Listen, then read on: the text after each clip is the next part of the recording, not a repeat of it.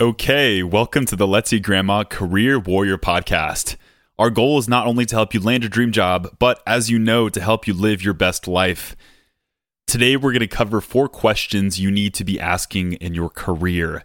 I had such an amazing time during our last podcast episode with Alex Carter. She was that phenomenal author and also the director of mediation at Columbia Law School. You're going to hear the author discussing some content within her book.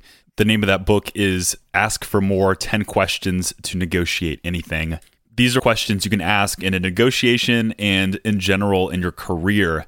And where you're going to be able to use this podcast episode content, you're going to be able to use this episode content with feedback conversations with your boss, conflict resolutions, and salary negotiations in accomplishing milestone career goals, and even in your personal relationships. So, to break down the content here, you're going to hear first me ask about two mirror questions, as Alex likes to call them, but questions you need to ask yourself before going into any conversation that's important. And then you're going to hear two window questions or questions that involve others here that you can ask. So, buckle up. This is going to be an action packed episode. It's going to go by quickly. Get your notepad ready. Let's get right to it. There's some questions that you suggest that we ask for a negotiation. Can we talk about those questions because you say it's the best way to negotiate? Absolutely. And, you know, may I just let me back up for a second, Chris, and sure. say that my book has 10 questions. So as as the subtitle says, it's 10 questions you can use to negotiate anything. The first 5 of those questions are what I call the mirror section. What does that mean? It means that before we sit down with someone else, remember we're steering that most important relationship, that relationship with ourselves. And what does that mean? That means that we're taking a look in the mirror to ask ourselves five great questions that we can use to really stand in our power and our confidence when we go and talk to somebody else.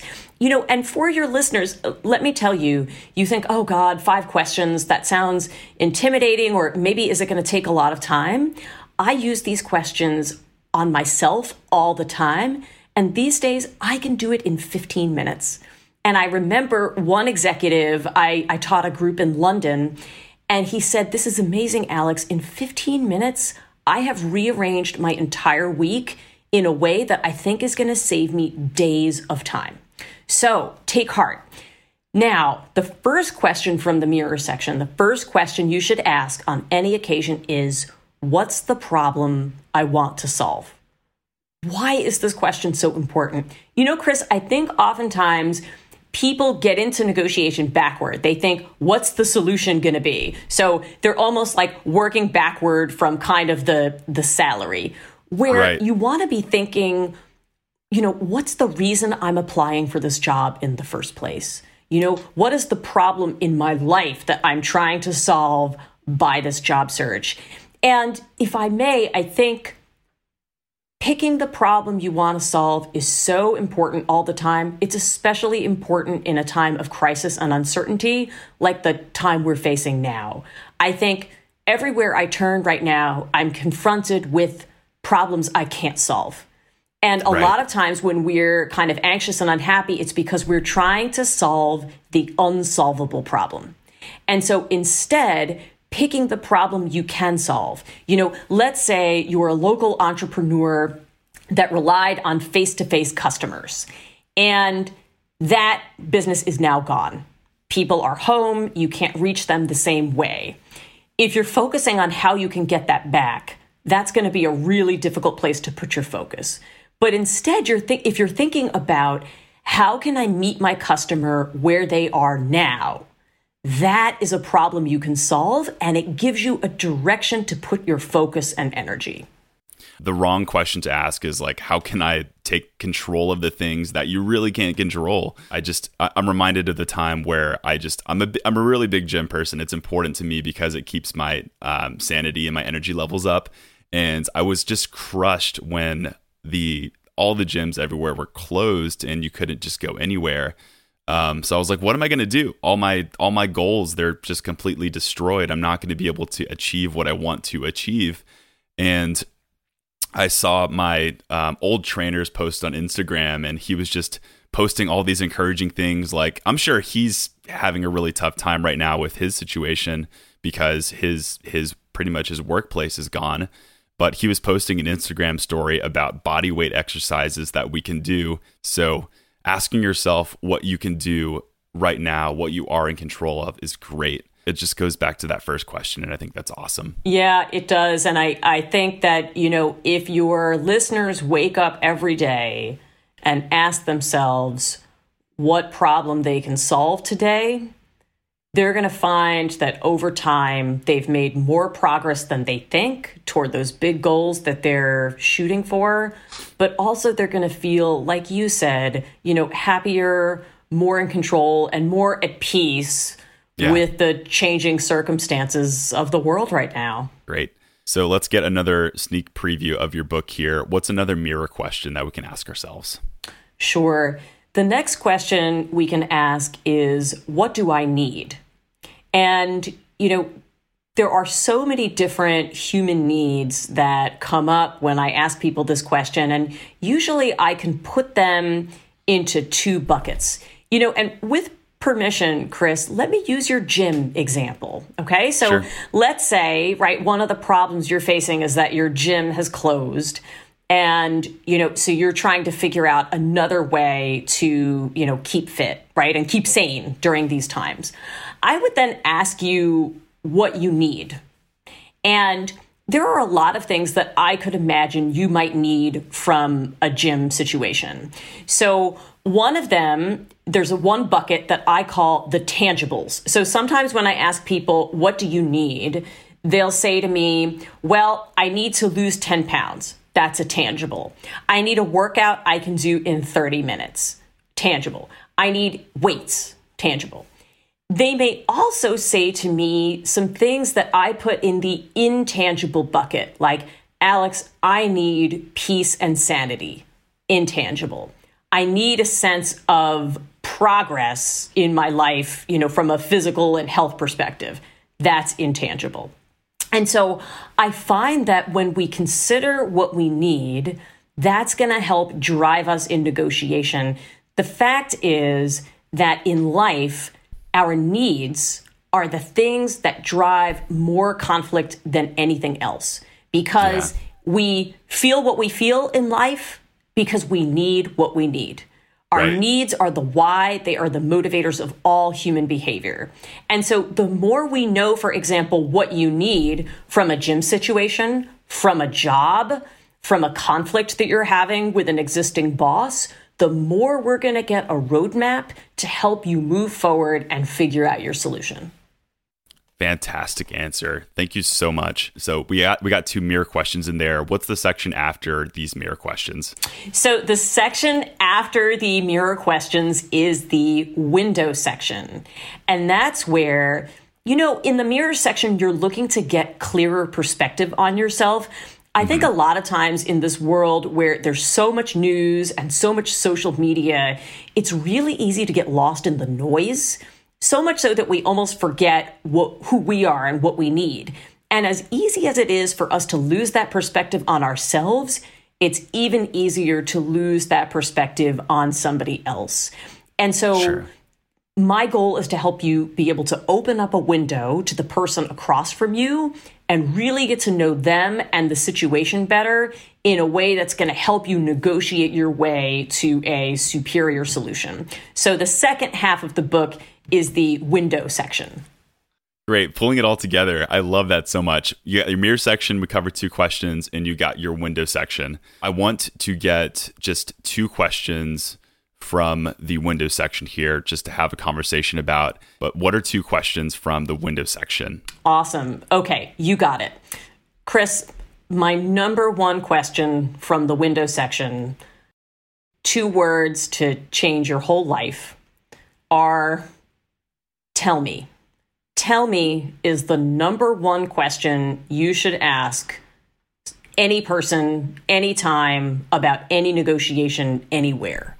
It is the first question I ask whether I'm working with diplomats at the UN, whether I'm working with lawyers in a contentious legal dispute, or whether I am talking to my nine year old daughter at home. The magic of tell me is that it's a question that is the broadest way possible to get somebody's perspective on a situation. Let me give you an example. So let's go back to the employee feedback situation. Okay? Imagine that you know your boss had asked you, "Why did you do that, Chris?" Why did you do that? So anything starting with why is an example of a great question if your goal is to put the other person on the defensive and not get a lot of trust and information, right? So imagine the difference between your boss saying, Why did you do that, Chris? and Chris, tell me, walk me through how you came to make that decision. Tell me your perspective on the review that I'm giving you. It's a huge difference, isn't it? tell Massive. me. I wish I wish they said that. I know. I have to tell you that when I'm giving feedback or when I'm having a difficult conversation, tell me is the number one tell question me. I use because it takes the defensiveness down and it lets the other person know that they are my partner in problem solving this situation when I go into a difficult feedback situation with a student, and I had that, by the way, I had a student last year where there were a number of different research projects, stuff just wasn't working, and I was getting negative feedback from other members of my team. So I went in, I sat down with her, I let her know why I was sitting down, and then I said, I want you to tell me about these projects from your perspective. And I have to tell you, we had such a productive conversation it built a lot of trust. And that student this year is a leader on my team. She not only rose to the occasion and became a productive team member, but she excelled. And I take it all the way back to that conversation because I invited her to solve this problem with me together. I let her know that I was invested in her success, and she took it and ran with it.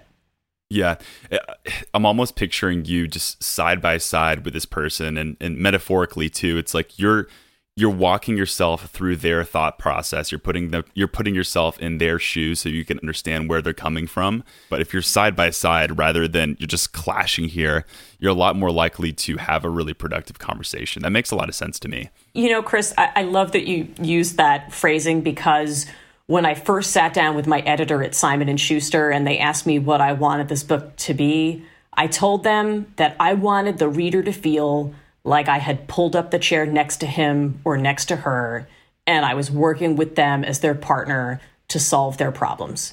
I and love that so much. That's what I do as a mediator. That's what I do as a negotiation coach. To be honest, that's what I do as a professor, and it's what I try to do as a mom and a spouse.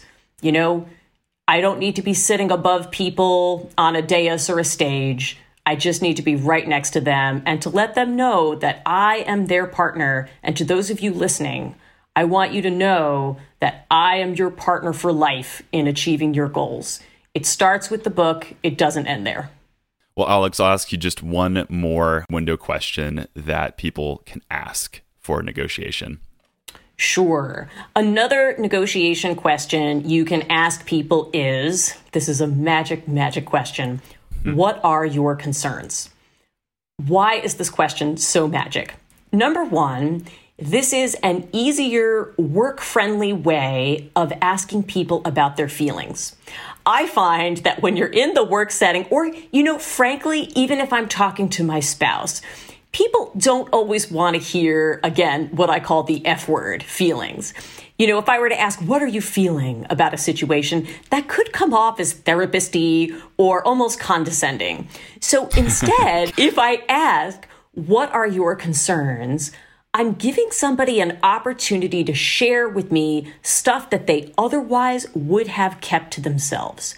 When I tell you this question, asking people, especially where I'm trying to make a deal, what are your concerns is a barrier buster. Why? Because oftentimes people aren't going to tell you their concerns either about you or what you're offering.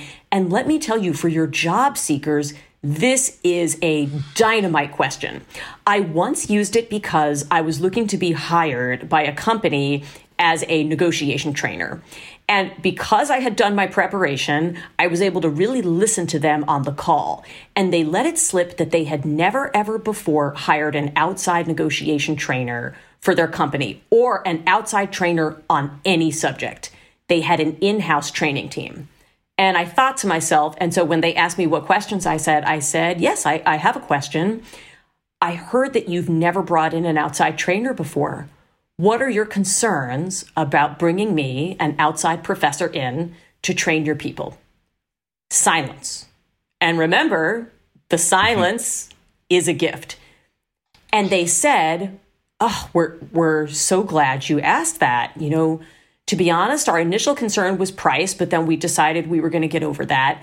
Our big concern, though, is how is our training team going to feel about the fact that we're bringing somebody in from the outside? Are they going to see it as a knock on their expertise and what they can bring to the table? And because I knew that information, I was able to pitch much better. I said to them, you know what?